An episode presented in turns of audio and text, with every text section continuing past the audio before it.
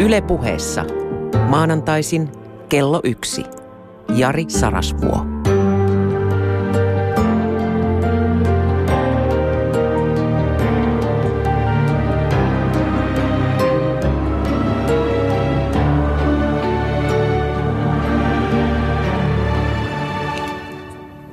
Rakas ystävä, viimeisen 30 sekunnin tällaisessa valmistautumismeditaatiossa en pyydä voimaa, pyydän viisautta. Mä olen niitä ihmisiä, joilla ei ole vaikeuksia tuottaa rohkeasti voimaa, joka lähes aina menee yli. Mulla on enemmän haasteita sen kanssa, että hillitsisi, ottaisi muut mukaan, että olisimme samalla karttasivulla. Hei, kiitos työn ohjauksesta. Se on ollut runsasta, asiantuntevaa ja varsin arvokasta tämän meidän yhteistyömme kannalta. Minulta pyydettiin, että siitä anteeksi annosta, anteeksi saamisesta ja erityisesti anteeksi pyytämisestä tehtäisiin oma erillinen kokonainen jaksonsa. Se on viisas pyyntö – juuri niin tulee toimia. Olen samaa mieltä kaksi niin suurta teemaa kuin myötätunto ja anteeksianto samaan lähetykseen voi onnistua ihmiseltä, joka hallitsee hieman lyhyemmän muodon kuin minä. Minulta se ei onnistunut, mutta onneksi, sitä on siemennetty. Sitten on pyydetty, että aiheeni olisivat jatkossakin täynnä lämpöä, lempeä ja armoa –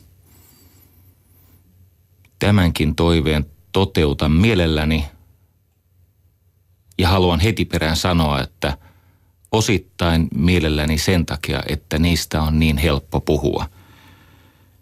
Katso, nämä elämän kauniit asiat ovat sosiaalisesti hyväksyttäviä. Joka niistä puhuu, ei ota samanlaista riskiä kuin se, joka puhuu suoraan asioista, joista tulisi vaieta – Kuitenkin elämässä pätee, että mikään ei voi muuttua ennen kuin vaietut asiat on julkisanottu. Ja nyt tänään, tänä maanantaina ja ensi maanantaina äh, haluan vähän koetella onneani ja puhua aiheista, jotka eivät ole sosiaalisesti hyväksyttäviä, vaan pikemminkin äh, nämä on niitä tarinoita, josta totta puhumalla saa sosiaalisen leiman. Tänään haluan puhua vallasta. Haluaisitko sinä enemmän ja varsinkin villimpää seksiä? Ja ehkä jopa sellaisen ihmisen kanssa villiä seksiä, joka saisi sinut hetkeksi unohtamaan oman kuoleman pelkosi. Eikä muistuttaisi sinua omasta iästäsi, vaan että kun tämä toinen ihminen on vielä aika kimmoisa ja läikätön – niin hetken aikaa kuvittelee itsekin olevansa sellainen. Tai haluaisitko paljon palkitsevampia duuneja? Siis semmoisia töitä, jossa se itse työnteko on palkkio ja siitä työstä maksettava palkka on kohtuuden tuolla puolella. Ja haluaisitko, että maailman muut valtaa pitävät suositut, ihailut ihmiset pysähtyisivät sinun vuoksesi antamaan sinulle erityistä huomiota, koska sinä kuulut heihin. Jos vastaus on kyllä, tai saahan siellä teeskennellä, että en halua hyvää seksiä, enkä halua parempaa palkkaa, enkä mielekkäämpää duunia, niin voit jatkaa teeskentelyä. Se voi osoittautua tämän tunnin aikana vaikeaksi, mutta osa meistä on omassa umpimielisyydessään mustan vyön sankari – Kuitenkin näin on, että jos haluaa jotain selvästi parempaa, niin täytyy ottaa sellainen mahdollisuus huomioon, että ne palkinnot ovat toisenlaisen vallankäytön ja valtasuhteen takana. Raamatun parhaimpiin oivalluksiin kuuluu seuraava vaikeasti ymmärrettävä lause. Herran pelko on viisauden alku. Jostain syystä mä kuulin tämän lauseen kerralla oikein. Ja sitten myöhemmin, kun opiskelin aika paljon uskontotieteitä ja varsinkin Karen Armstrongin työtä, niin mulle kävi täysin selväksi, että tämä ajatus monoliittisesta persoonallisesta Jumalasta ei oikein kestä kriittistä tarkastelua, vaan eh, Jumala on heijaste kaikista niistä peloista ja toiveista, jota me tähän suureen voimaan ja lakiin heijastamme.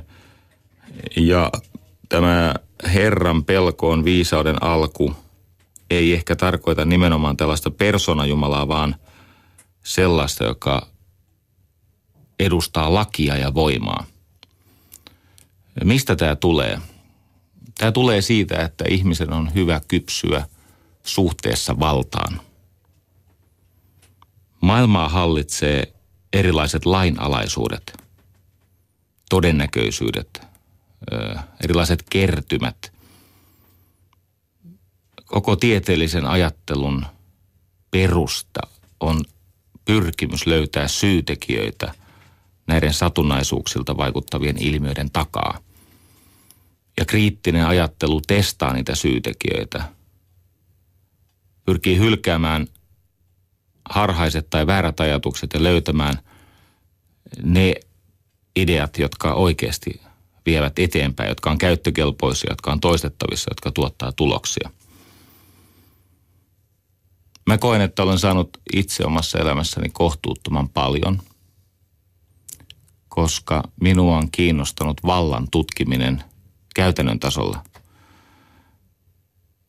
Sekä työkaluna, valtaan työkalu jokaiselle ihmiselle, joka pyrkii elämässä eteenpäin, että tällaisena suojamekanismina, siis keinona suojautua omalta pimeydeltä – tai vääränlaiselta minuun kohdistuvalta muiden ihmisten vaikuttamiselta.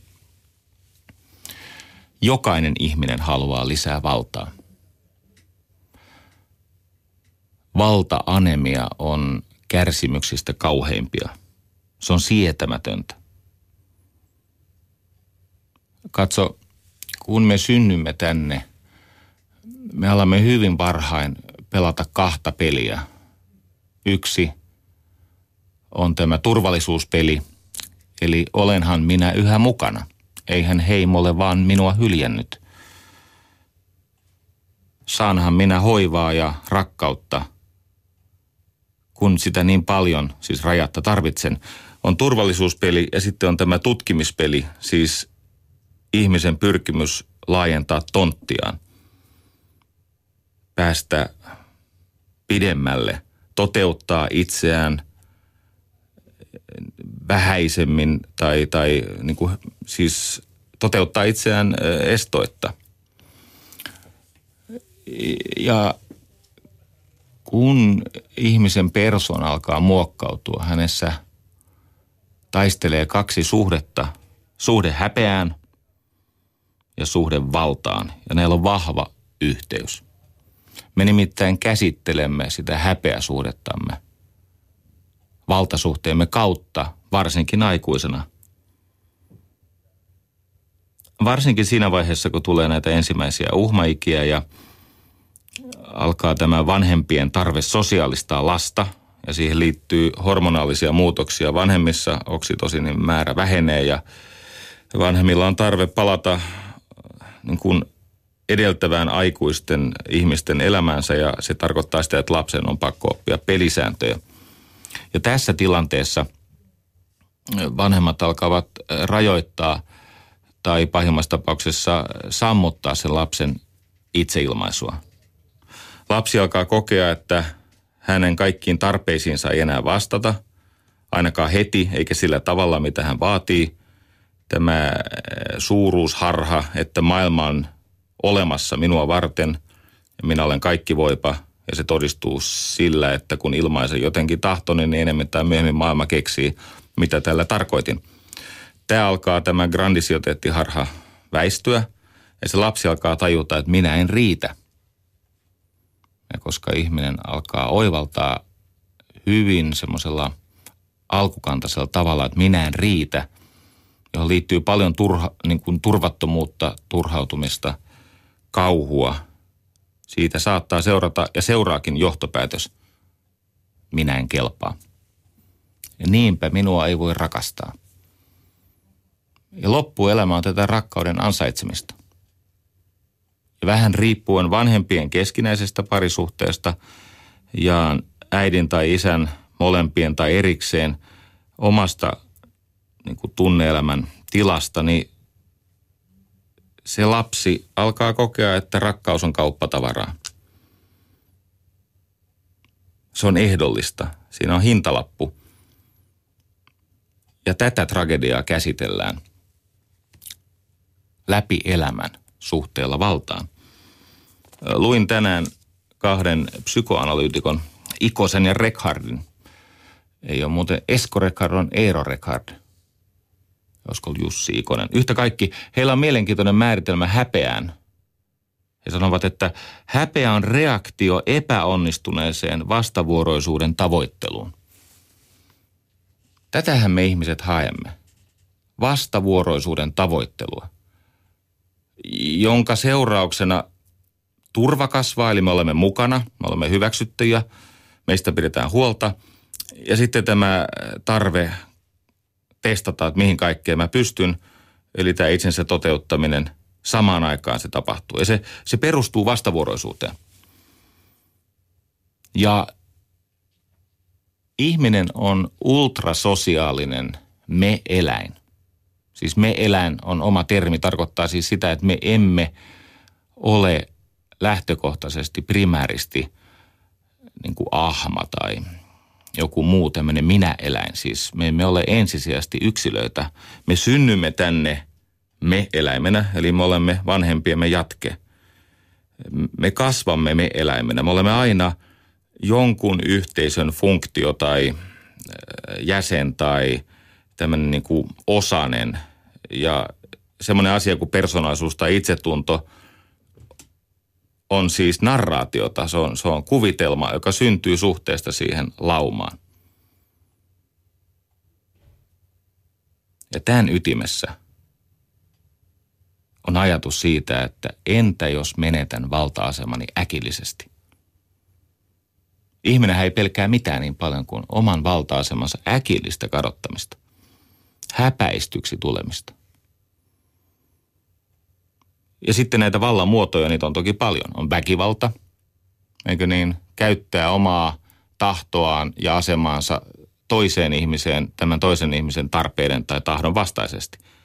Mielivalta, eli mitä ikinä tapahtuu, tapahtuu niin kuin oman mielen oikuista käsin, ei yhteisistä säännöistä tai normeista käsin. Sitten on tietenkin asemavalta, arvovalta. Näitä on paljon, me palaan näihin vähän myöhemmin – ja tätä valtaa me käsittelemme organisoitumisella. Siis me järjestäydymme. Ja sille organi, koska me olemme siis ultrasosiaalinen me-eläin, ja sille järjestäytymiselle sillä on kaksi tarkoitusta. Yksi on se, että heikko löytäisi paikkansa ja saisi äänensä. Siis se ihminen, joka yksin ei voi saada itselleen ei asemaa eikä ääntä, niin siinä organisoidussa laumassa – se löydetty paikka antaa hänelle aseman ja äänen. Ja toinen on mielenkiintoinen. Organisoitumisen tarkoitus on rajoittaa vahvimpien valtaa.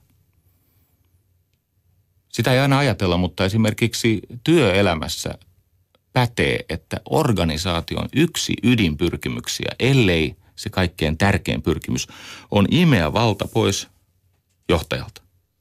Imeä valta pois niiltä yksilöiltä, jotka muutoin käyttäisivät sitä yhteisöä täysin omiin tarkoituksiinsa.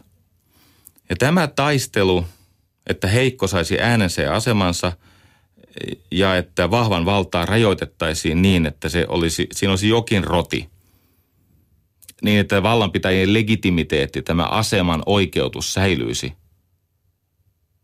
Tähän liittyy vielä ystävä paradoksi.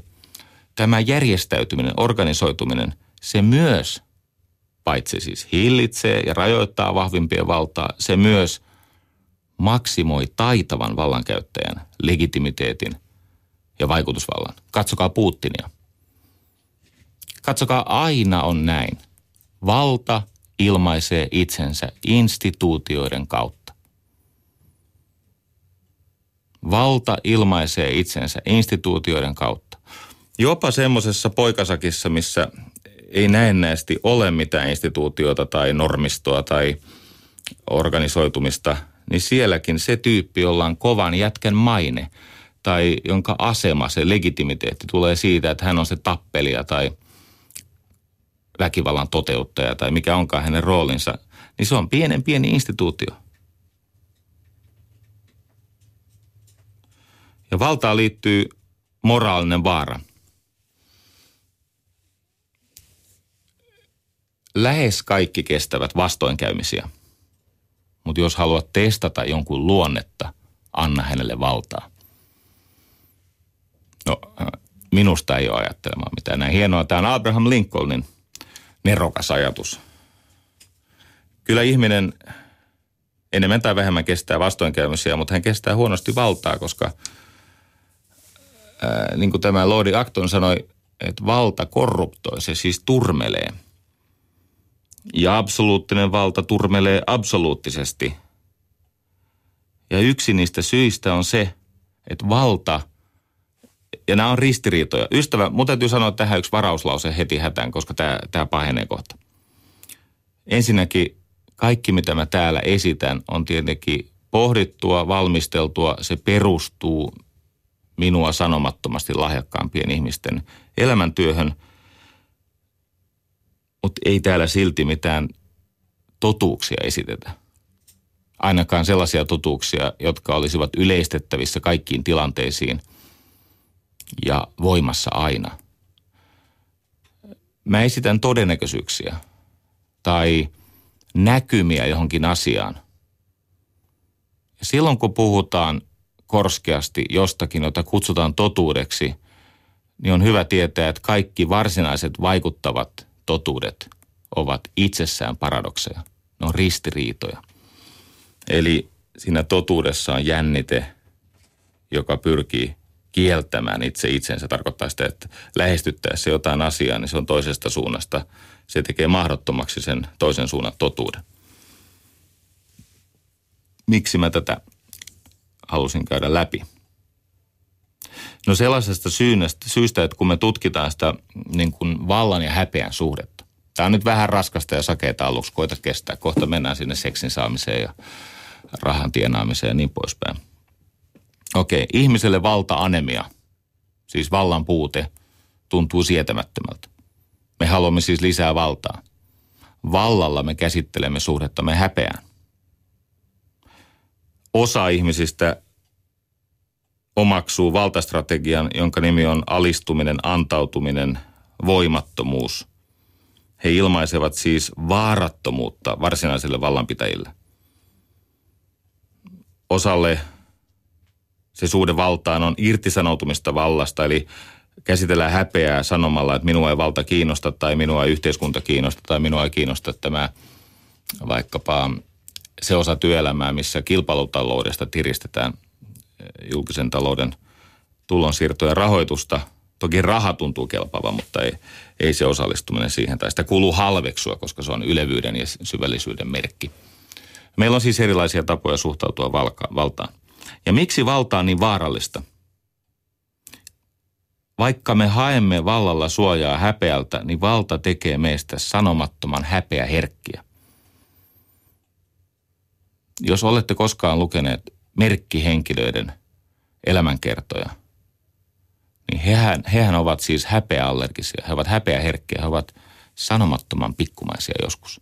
Varsinkin tällaiset ihmiset, joilla on paljon valtaa, he käyttäytyvät siis epäsosiaalisesti. He ovat väkivaltaisia, he ovat seksuaalisesti hillittömiä. Heillä on joskus äh, mahdollista semmoista sietämätöntä epävakautta, arvaamattomuutta käytöksessään.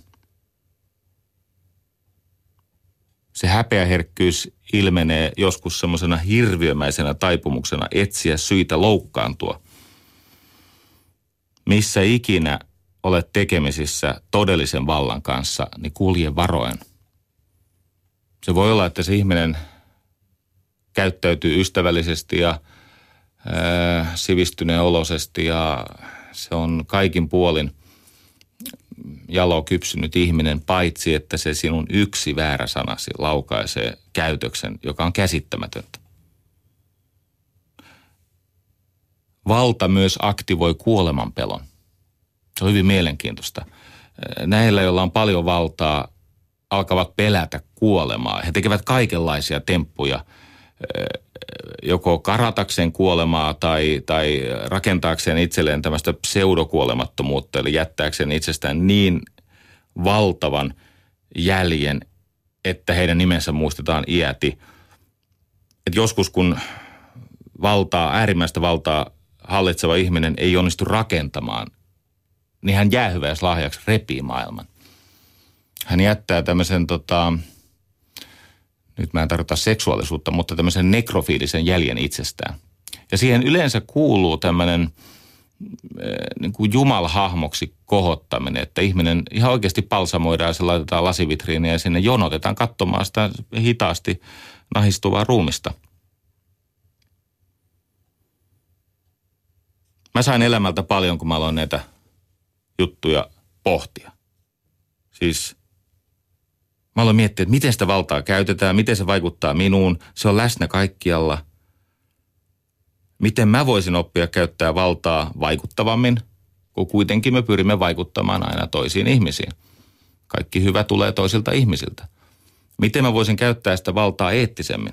Tämästäkin mietin ihan oikeasti, koska olen kokeillut myös, että soveltuuko tämä mun valtaosaaminen epäeettiseen vaikuttamiseen. Vastaus on kyllä – Toki sopii. Kaikki kohtaamiset on vallankäyttötilanteita. Nyt tulee vähän tämmöisiä yleistyksiä, mutta mä oon havainnut, että nämä on enemmän totta kuin potaska. Ihminen etsii aina johtajaa.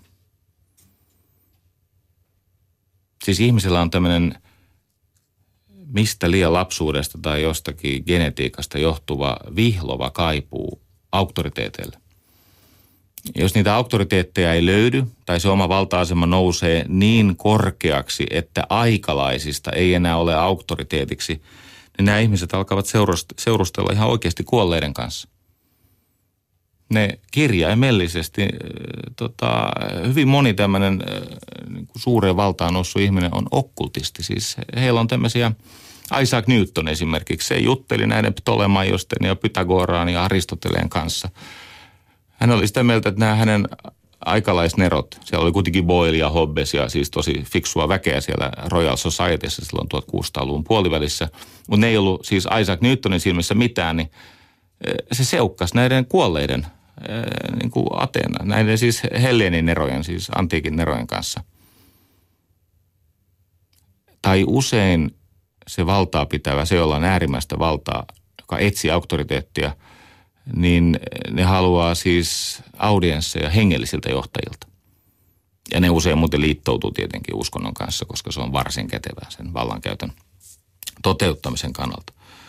Kun ihminen kävelee mihin tahansa tilanteeseen, hän ensin lukee sitä valta-asetelmaa siellä. Mitä täällä oikein tapahtuu, kenellä on valta ja mitä täällä on lupa tehdä miten mä saan ilmaista itseäni. Pitääkö vähän hiljentää ääntä, liikkua suppeammin, eikö niin, varovaisemmin, vai onko täällä tarkoitus käyttäytyä kuin suomenruotsalaisten juhlissa, että kaikki huutaa yhtä ääneen, siis sitä omaa juttuaan. Oletteko nähnyt? Suomenruotsalaiset juhlat, ne on muuten ihan parhaita. Ensinnäkin ne debatoi ihan hysteerisesti. Ne on periaatteesta aina keskenään eri mieltä. Ne rakastaa sitä kinastelua. Mutta siinä on erikoinen ilmiö.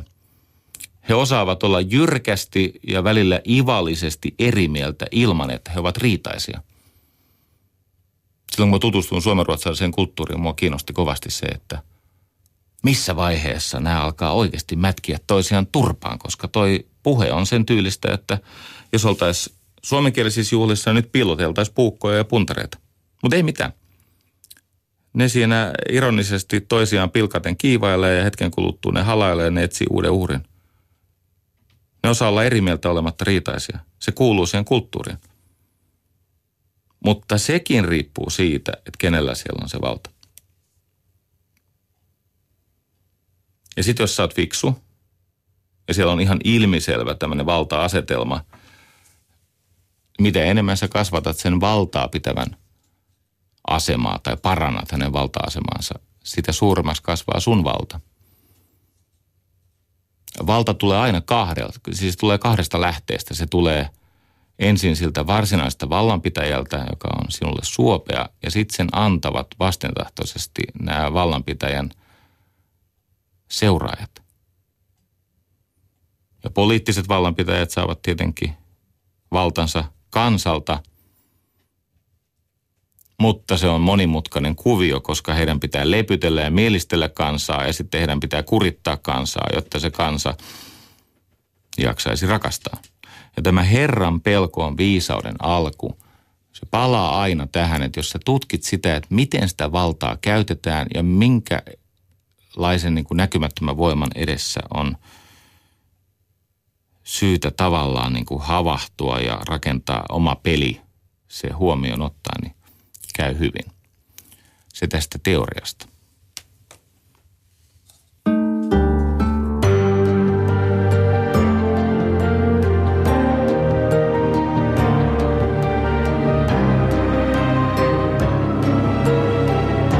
Ylepuheessa Jari Sarasvuo. Joskus olen törmännyt ihmisiä, joita hieman harmittaa se, että minä olen saanut ääneen ajattelemalla miljoonia ja miljoonia ja miljoonia euroja. Jatkossakin saan, jos vaan sattuu työnteko huvittamaan, vaikka se on nykyisin tämmöistä mielenterveystyötä. Ja sehän käy niin kuin luonnon päälle. Ja ajattelin lisätä kärsimystäsi tekemällä tämmöisen jaon, joka kuvaa, miten epäreilu tämä maailma on – tässä maailmassa ihmiset tekevät työtä ja sitä kautta koettavat ansaita paikkansa elämässä ja sietää itseään kolmella eri tavalla. On kolme ryhmää. On se valtava enemmistö, se suuri, suuri enemmistö, joka tekee. He siis toimittavat asioita, he saavat aikaan, he ennen, eikö niin kuin koko talous perustuu perustui orjuuteen, eläinten ja ihmisten orjuuteen, niin se tekeminen oli käsillä tekemistä. Kantamista ja rakentamista ja hakkaamista ja sodankäyntiä ja kaikkea sitä, mitä tekeminen on. Mutta tänä päivänä tekevät ihmiset mahdollistavat sen arvon, josta muut ottavat suurimman osan. Kyllä joo, tulee robotit ja on automaatiota – ja on tietokonetta, mutta edelleen se suurin työtä tekevä ryhmä on ne, jotka tekee. Heidän ehtonsa ovat huonot, heidän ponnistelunsa ankarinta ja siihen nähden ne palkkiot täysin epäreiluja. Työ on kuluttavaa. Heitä joskus kohdellaan huonosti. Toivottavasti tämä pikkuhiljaa väistyy ainakin tässä täällä kehittyneissä yhteiskunnissa. He kuolevat nuorempana ja he kuolevat kiduttuaan aika pitkään. Sitten on toinen ryhmä. On se ryhmä, jotka osaa. He eivät joudu tekemään niin paljon, koska he osaavat. Nämä on siis esimiehiä, asiantuntijoita, tutkijoita. Ne on niitä ihmisiä, jotka suunnittelee sitä tekemistä tai koneita, joilla se tekeminen sujuu tuottavammin. Nämä, jotka osaa, heidän ehtonsa toki ovat paremmat kuin näillä, jotka tekee. Mutta edelleen suhteessa siihen arvoon, jota he luovat, siis nämä, jotka osaavat. Siis ovat käyneet kouluja, tekevät keksintöjä ja rakentavat koneita ja johtavat työtä. Niin suhteessa siihen luotuun arvoon, niin ei se sittenkään ole ihan reilua. Ja se johtuu siitä, että lähes kaikki palkkiot kuuluvat niille, jotka puhuvat. Mitäs tästä tykkäät? Joo, kato, ei se ole ainoastaan niin, että se nyt syntyvä euro siitä enemmistä tulee meille, jotka puhumme, kukkuu. Se on myöskin niin, että osa siitä meidän palkkiosta on velkaa. Siis tämä on kammottavaa, mutta totta. Mehän teemme tämmöistä sukupolvivelkaa, eli siis jälkipolvet maksavat verotuksellaan ja tuotteiden hinnoissa sen, mitä ne, jotka puhuu, eli käyttää valtaa, saavat. Mutta sitten on toinen vielä kammottomampi velan muoto, ja se on tämä ympäristövelka. Siis kirjaimellisesti me ulosmittaamme ja niin kuin hyväksi tätä rajallista maapalloa sellaisella tavalla, että jälkipolvi elää ihan toisenlaisessa ympäristössä kuin mitä me olemme saaneet elää. Miettikää vallanpitäjiä, he tekevät itse hyvin vähän. Eivät he välttämättä kirjoita tarjouksia tai rakenna suunnitelmia tai edes valmistaudu itse, vaan heidän palvelijoinaan on niitä, jotka osaa. Ja näiden molempien ryhmien hyvinvoinnista vastaavat ne, jotka tekevät. Valta on niillä, joilla on puhevalta. Terveisiä ystävälleni Juhana Torkille. Puhevalta. Katso, palataan hetkeksi häpeään ja valtaan. Vallan valuutta on huomio – se, ketä kuunnellaan, se saa valtaa. Se, joka saa puhua jopa julkeita, sen valta kasvaa. Ja tässä on muuten yksi mielenkiintoinen ilmiö, että vallan käyttäjät ovat tässä kielipelissä sanomattoman taitavia. Koska valta on läsnä kaikkialla, missä on kulttuuria ja missä on ihmisten välistä yhteistyötä. Se valta on läsnä nimenomaan sen kulttuurin kielipelissä. Se, joka hallitsee käsitteitä ja arvoja ja merkityksiä ja huomiota, se on vahvoilla. Yhdysvalloissa vaikuttaa tämmöinen kieliarkkitehti, tohtori Frank Luntz. Hän on siis ihminen, jonka lahjakkuudesta kokonaisen mantereen tai melkeinpä siis läntisen maailman erilaiset niin kuin arvoasetelmat, arvojen mannerlaatat vaihtavat paikkaa. Tämä Frank Luntz on kirjoittanut kirjan, jonka nimi on Words That Work. Se on hyvin mielenkiintoinen kirja. Siinähän siis sana sanalta analysoi sekä demokraattien että republikaanien, hän on siis amerikkalainen, sen poliittisen järjestelmän ja sitten sen talousjärjestelmän tapaa järjestää etuja itselleen. Ja se perustuu sanavalintoihin. Se perustuu siihen, että – muutetaan sanojen latauksia ja merkityksiä ja, ja, ja kaapataan käsitteitä, saastutetaan sanoja.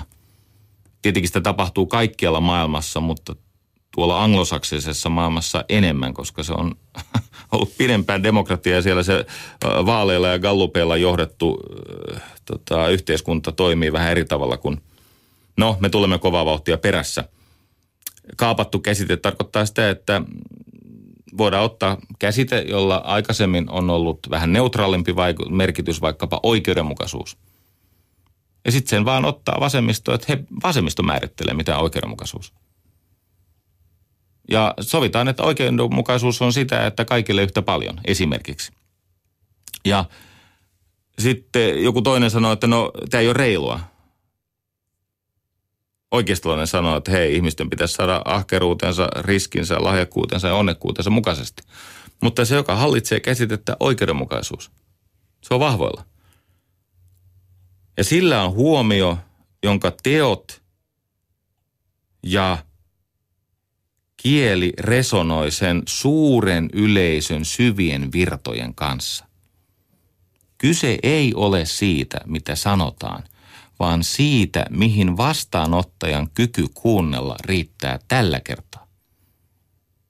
Tämän takia, tämä on yksi niistä syistä, minkä takia sivistys on oikeasti, se on paitsi rokote mielenterveydelle, niin se on myöskin keino suojella heikkojen asemaa, koska sivistyksen avulla nämä vallankäyttöyritykset, ne eivät ole ihan yhtä läpihuutojuttuja, ne eivät ole yhtä ikään kuin se, se ei ole niin kertakaikkinen se, se valta.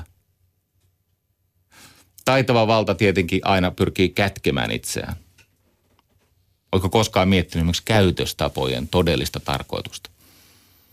Käytöstapojen tarkoitus on lievittää eriarvoisuudesta syntyvää jännitettä. Siihen etiketillä pyritään. Ja siellä, missä valta on hyvin monimutkaista ja hienovaraista ja näkymätöntä, niin siellä se, joka osaa tämän etikettikoodin parhaiten, voi sitä rikkoa. Historia on täynnä näitä narreja ja vallanpitäjien lakejoja ja vallanpitäjille erittäin hyödyllisiä tyyppejä, jotka provosoimalla rikkovat sitä niin kuin normistoetiikkakoodia tai etikettiä, parempi, se on parempi sana tässä tapauksessa – koska siitä syntyvä epävakaus sataa sitten vallanpitäjän laariin.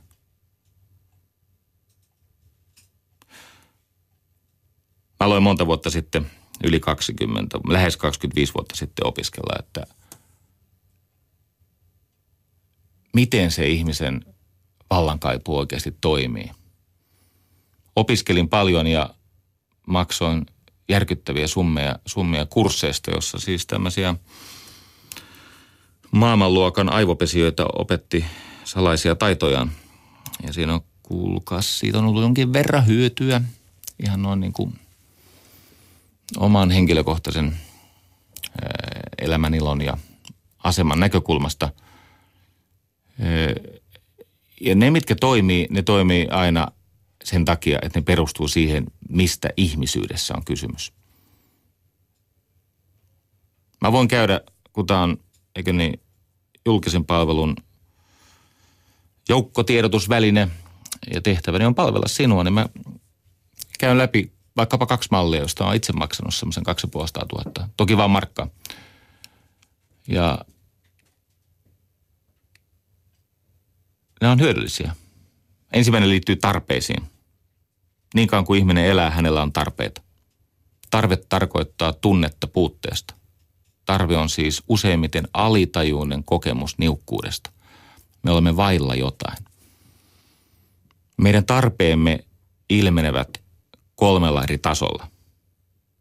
Näitä malleja on muuten paljon. On se Abraham Maslowin malli, en käytä sitä. Tai sitten on tämä Bernard Russellin malli, erinomainen, ehkä yksinkertaisempi kuin omani, mutta ei niin työkalunomainen. Niitä on paljon. Mä esittelen nyt lyhyesti tämän omani. Tarve on tunne puutteesta, useimmiten alitajuinen kokemus niukkuudesta. Ihminen saattaa tietää, mitä hän haluaa, hän ei aina tiedä, mitä hän tarvitsee. Ne eivät ole sama asia. Se, mitä minä haluan, on symboli tai korvike sille, mitä minä tarvitsen. Ja se, joka osaa käyttää valtaa, varsinkin kun on kysymys tämmöisestä manipulatiivisesta vaikutusvallasta, niin se on siinä taitava. Tarpeet ilmenee kolmella tasolla – on tämä yksilön tai erillisen ihmisen sen hetkinen tarve. Ja se on niin kuin kiikkulauta. Siellä on toisessa päässä varmuus ja toisessa päässä vaihtelu. Varmuus on tarve kokea ennustettavuutta, jatkuvuutta, turvallisuutta, fysiologisten tarpeiden tyydyttymistä. Se on varmuutta. Hallinnan tunne, eikö niin? Yksi henkisen hyvinvoinnin tärkeimpiä, ehkä tärkein, tai itse asiassa on tärkein osa – se on se, mihin vastataan tunnevaluutalta, äh, tunnevaluutalla nimeltä vastuu. Toisessa päässä tätä kiikkulautaa on vaihtelu. Se on tarve kokea yllätyksiä, jännitystä, pelkoa. Muista, pelko on tarve. Pelko on tarve aivan samalla tavalla kuin happi tai uni tai ruoka on tarve. On ihmisiä, jotka tarvitsevat valtavat annokset pelkoa. He harrastavat ekstriimurheilulajeja. On ihmisiä, jotka tarvitsevat hyvin vähän sitä vaihtelun tarpeeseen perustuvaa pelkoa. He katsovat televisiosta jänniä juttuja. Pelko on tarve, joka ohjaa myös meidän tämmöistä psykofyysistä kypsymistä. Tämän takia teinitytöt katsovat kauhufilmejä. Ja kun minulle on sanottu, että pelolla ei voi johtaa, niin höpö, höpö. Tietenkin pelolla voi johtaa. Mutta sillä on rajoitteensa. Siis pelko toimii johtamisessa samalla tavalla aika lyhytkestoisesti, kuten, no sä voit vaikka yrittää lämmittää siis saunakiuasta bensiinillä. Kyllä se lämpenee, mutta ei se ehkä ole hyvä idea. Eli eh, pelkoa tarvitaan, mutta ei koskaan varsinaisen perusluottamuksen ja turvallisuuden kustannuksella, eikä semmoisina annoksina, että ihminen traumatisoituu. Toki on olemassa siis vallankäyttäjiä, joiden pääasiallinen johtamisen väline on pelko, mutta se perustuu sitten tilanteeseen, jossa se toinen osapuoli ei, sillä ei ole vaihtoehto. Toinen taso on tämä sosiaalinen taso, eli se on se, mikä ihmisessä on olennaisinta. Se on tarve kuulua johonkin, liittyä johonkin, olla osa itseään suurempaa yhteisöä, jossa ihminen tarvitsee tunnetta minuuden menettämisestä. Tämän takia ihmiset yleisössä käyttäytyvät kuin ääliöt, eikö niin? Katsot fudismatsia tai rockkonserttia tai mitä tahansa semmoista, missä se joukkotunne vie vallan lynkkaavaa porukkaa. Meillä on siis tarve kadottaa se minuuden individuaali kokemus, se, että kuka minä olen, mitkä ovat arvoni. Meillä on tarve siis regressoitua, eli taantua tämmöiselle atavistiselle tasolle, elukan tasolle. Eli se on liittymisen tarve, kuuluminen, värin tunnustaminen. Me aina etsimme lippua, jonka alla me voisimme seistä. Ja myös ateistit etsivät Jumalaa.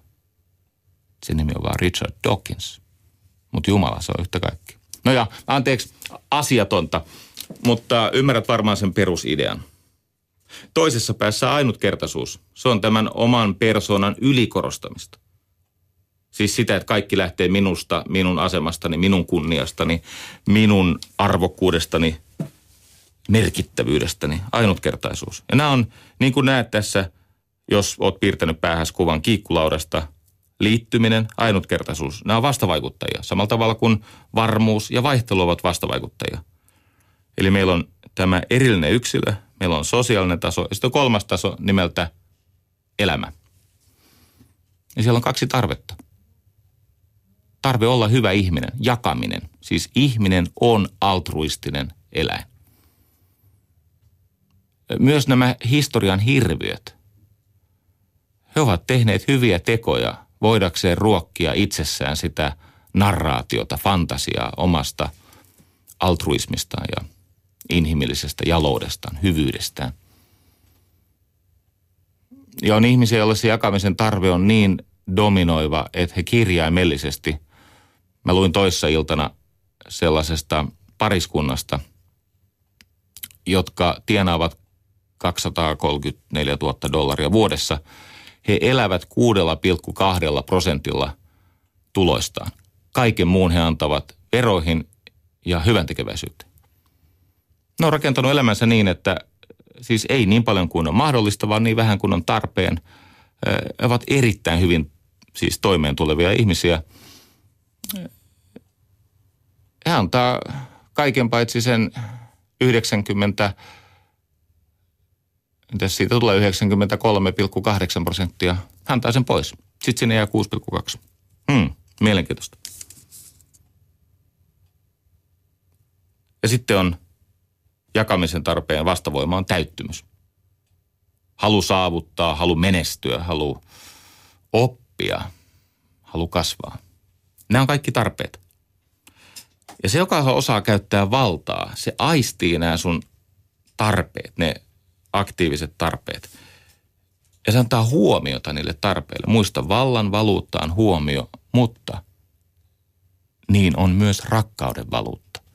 Rakkauden valuutta on huomio. Ja kun ihminen saa huomiota sille, minkä suhteen hän kokee niukkuutta, hän kokee, että häntä rakastetaan, häntä ymmärretään, häntä hoivataan. Hänen ainutkertainen olemisensa on saanut todistajan.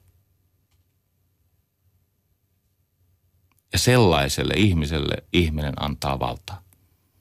Ihminen etsii johtajaa. Me seuraamme ihmistä, joka pystyy autenttisella perille menevällä tavalla tyydyttämään meidän tarpeista yli puolet. On tämmöinen väite, että se, joka pystyy tyydyttämään jonkun toisen ihmisen tarpeesta jopa viisi kuudesta tai kuusi kuudesta, kun sekin on mahdollista, ja mä olen tämän todeksi osoittanut, niin sellaisen ihmisen kanssa yhteistyö muuttuu addiktiiviseksi. Siitä tulee riippuvaisuussuhde. Se ihminen leimaantuu tällaiseen johtajaan kuin Konrad Lorenzin ankat, jotka taapersin ne saappaiden perässä. Tämä tuo meidät muuten eettisyyteen. Tämä on tosi tärkeää. Me toimme Suomeen aikoinaan semmoisen kaverin kuin Robert Cialdini, joka on tämmöisen manipuloivan vaikuttamisen ehkä merkittävin tutkija maailmassa. Hän vuonna 1985 aloitti valtavan tutkimushankkeen siitä, että mi, miten meitä suostutellaan ohi omien arvojemme ja oman tilanteemme ja omien resurssiemme – että miten meiltä saa jotain sellaista, mitä me emme järjissämme ollessamme olisi halukkaita antamaan. Robert Cialdini hän tuli sitten Suomeen. Työkaverini Mark Muberi hänet toi ja muistan aina illallisella olimme Shaslikissa syömässä karhua. Niin yhtäkkiä tämä Cialdini sanoi, että se syy, miksi hän tätä tutkii, on se, että hän on huomannut, että tässä on, hän siis, hän on manipulaation niin kuin mustavyön jedimestari. Hän tutkii näitä asioita sellaisella moraalisella oikeutuksella, että kun hän opettaa näitä ihmisille, niin ihmiset pystyvät suojautumaan paremmin. He eivät ole niin helposti hyväksikäytettävissä tai he eivät ole tämän niin kuin toisten ihmisten vallanhimon ja valtapyrkimysten kohteena. Katsokaa, kun valta pyrkii kätkemään itsensä ja lähes kaikki toimiva vaikuttaminen on epäsuoraa ja näkymätöntä ja tapahtuu toisten ihmisten kautta. Eikö niin, siellä samettihanskassa, joka paijaa, siellä on, niin kuin Machiavelli opetti, siellä on nyrkkirauta. Tämä Theodore Roosevelt sanoi, että speak softly and carry a big stick. Puhu tosi kauniisti ja edusta suurta uhkaa. Eikö niin?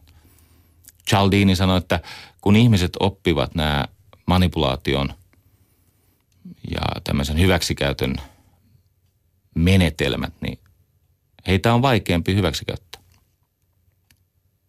Mä käyn nämä lyhyesti läpi, nämä on, nämä on hyödyllisiä. Ensimmäinen ja voimakkain näistä on nimeltään sosiaalinen todiste. Ja lukemattomin tutkimuksen on osoitettu, että epävarmuuden kasvaessa ihminen alkaa kritiikittömästi kopioida ympärillä olevien ihmisten käyttäytymistä. Nyt ei tarvitse edes ottaa sitä 70 vuotta vanhaa N-korttia esiin, vaan tätä tapahtuu kaikkialla. Tästä on siis kaiken näköisiä kokeita ja koejärjestelyitä, että kun yksi ihminen tuijottaa taivaalle – jossakin New Yorkin risteyksessä kaikki kävelee ohi, kun kaksi ihmistä tuijottaa tyhjyyteen, edelleen ihmiset kävelevät ohi, mutta kun sinne palkataan kolmas ihminen, nämä on kaikki näyttelijöitä, jotka tuijottavat tyhjälle taivaalle, niin yhtäkkiä siihen liittyy siihen porukkaan neljäs aito ulkopuolinen, joka niin ikään tuijottaa sinne taivaalle. Siellä ei ole mitään katsomisen arvosta, mutta sinne ne tuijottaa. Siihen tulee viides, siihen tulee kuudes ja mä oon nähnyt semmoisen kuvasarjan, jossa liikenne pysähtyy.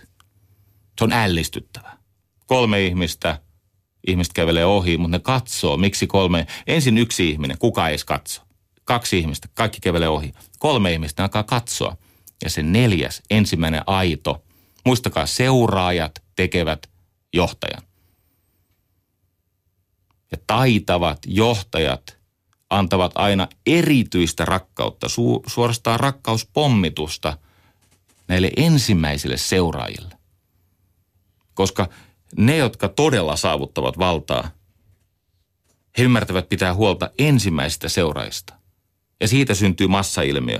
Ja tässä Chaldinin kokeessa, kun nyt on neljä ihmistä, viisi ihmistä tuijottaa taivaalle, sitten yhtäkkiä se onkin 17 ihmistä ja sitten se on 100 ihmistä ja sitten pysähtyy liikenne. Se on hämmästyttävää. Nämä kuvat löytyy netistä ja tämä on hyvin tunnettu. Ja tästä on kaiken näköisiä versioita näistä kokeista. Sosiaalinen todiste – epävarmuuden kasvaessa me alamme kritiikittömästi kopioida ympäristön käytöstä. Ja sille ei nyt ole ystävä oikein hirveästi merkitystä, miten sä luulet tuntevasi itsesi. kun identiteettistressi ja ympäristön muutos kasvavat. Sä et voi tietää ennen kuin sä oot ollut siinä tilanteessa monta kertaa. Toinen on nimeltään vastarakkaus. Meillä on pakonomainen tarve tasata emotionaalisia ja sosiaalisia tilejä. Joku tekee meille jotain pyyteetöntä, me haluamme maksaa sen takaisin. Me annamme vasta lahjan. Tämän takia markkinoinnissa ympäri maailmaa monissa maissa ja paikoissa tämmöiset kauppalahjat on kielletty. Lahjonta on kielletty johtuen tästä resiprokaatiorefleksistä. Se on siis refleksi. Halu tasata sosiaalisia velkasuhteita. Se on niin vahva, että on katsottu tarpeelliseksi kieltäessä. Kolmas on nimeltään pitäminen. Me emme, emme ole itsenäisesti jotain mieltä. Me olemme samaa mieltä kuin se ihminen, josta me pidämme.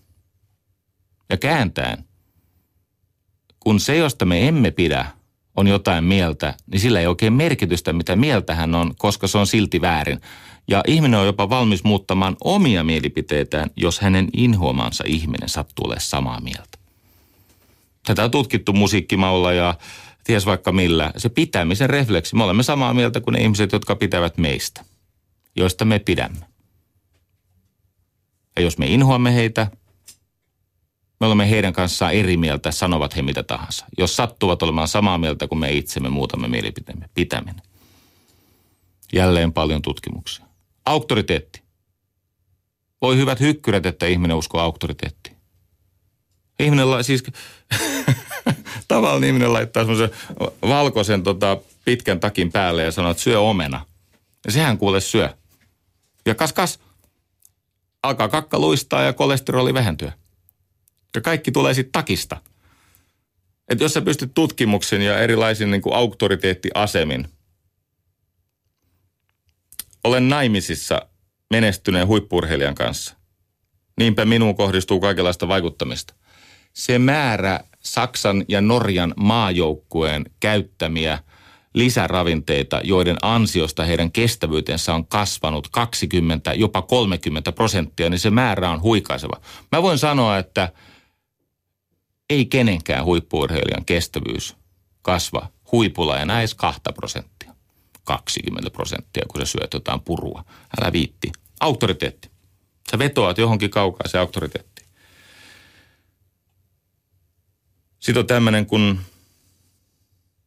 jatkuvuus tai sitä kutsutaan konsistenssiksi, eli sitä, että kun me alamme olla jotain mieltä, me haluamme jatkaa sitä, mitä me alun perin aloitimme, oikeastaan riippumatta siitä, kuinka typerää se on. Eikö niin? Uponeiden kustannusten periaate. Kun ihmisen saa jollakin viattomalla tavalla sanomaan kyllä johonkin yksinkertaiseen, niin tämä ihmispolo jatkaa. Vaikka se olisi kuinka älytöntä se viimeinen pyytö. Eikö niin? Sopii muuten esimerkiksi iskemiseen. Kaikki tämä, mitä mä tässä on puhunut, sopii paitsi siis työelämän erilaisiin ilmiöihin, niin sopii myös parimuodostukseen. Ja viimeinen on kontrasti. Me emme pysty arvioimaan asioita sen perusteella, mitä ne ovat, vaan sen perusteella, miten ne suhteutuvat muihin asioihin. Aikoinaan luin erinomaisen siis tiedekirjailija Richard Connieffin kirjan The Natural History of the Rich, jossa hän pohti, että ovatko rikkaat ihmiskunnan alalaji. Siis tämmöinen subspecies. Ja vastaus on, kyllä, ovat. Ja se on riemastuttava kirja, kirja, koska se osoittaa, miten ihminen, joka on rikas, ja nyt tämä ei tarkoita pelkkää rahaa, se tarkoittaa huomion määrää, siis sosiaalista valtaa. Joskus siihen liittyy rahaa, mutta se ei ole aina rahaa. Eli huomion määrää sosiaalista valtaa. Niin nämä tämmöiset tota, aikaisemman kehitysvaiheen käytösmallit,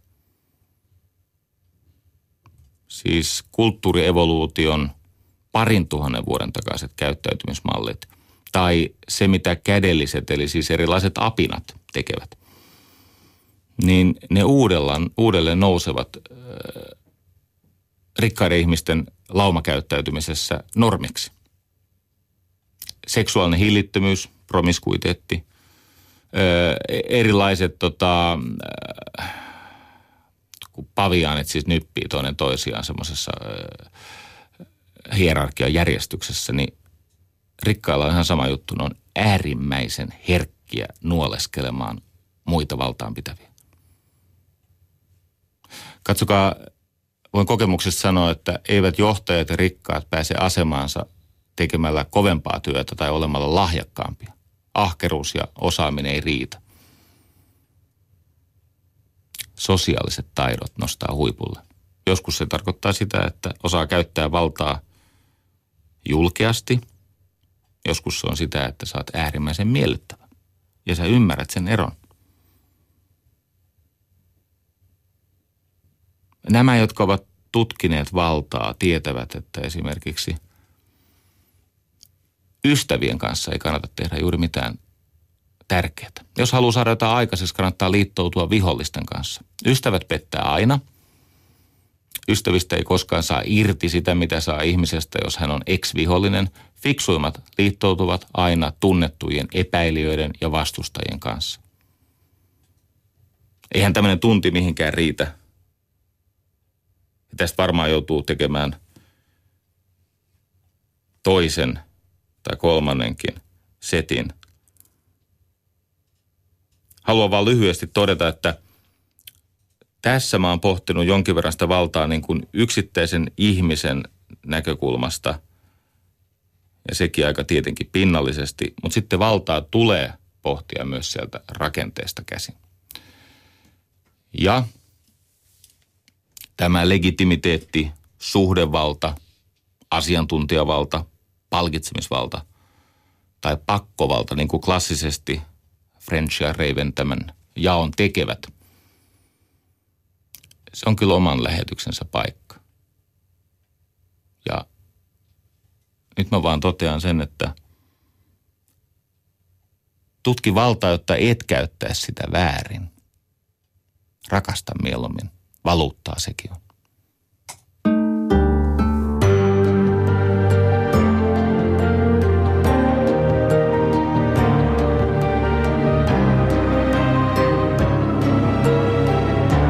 Ylepuheessa Jari Sarasvuo.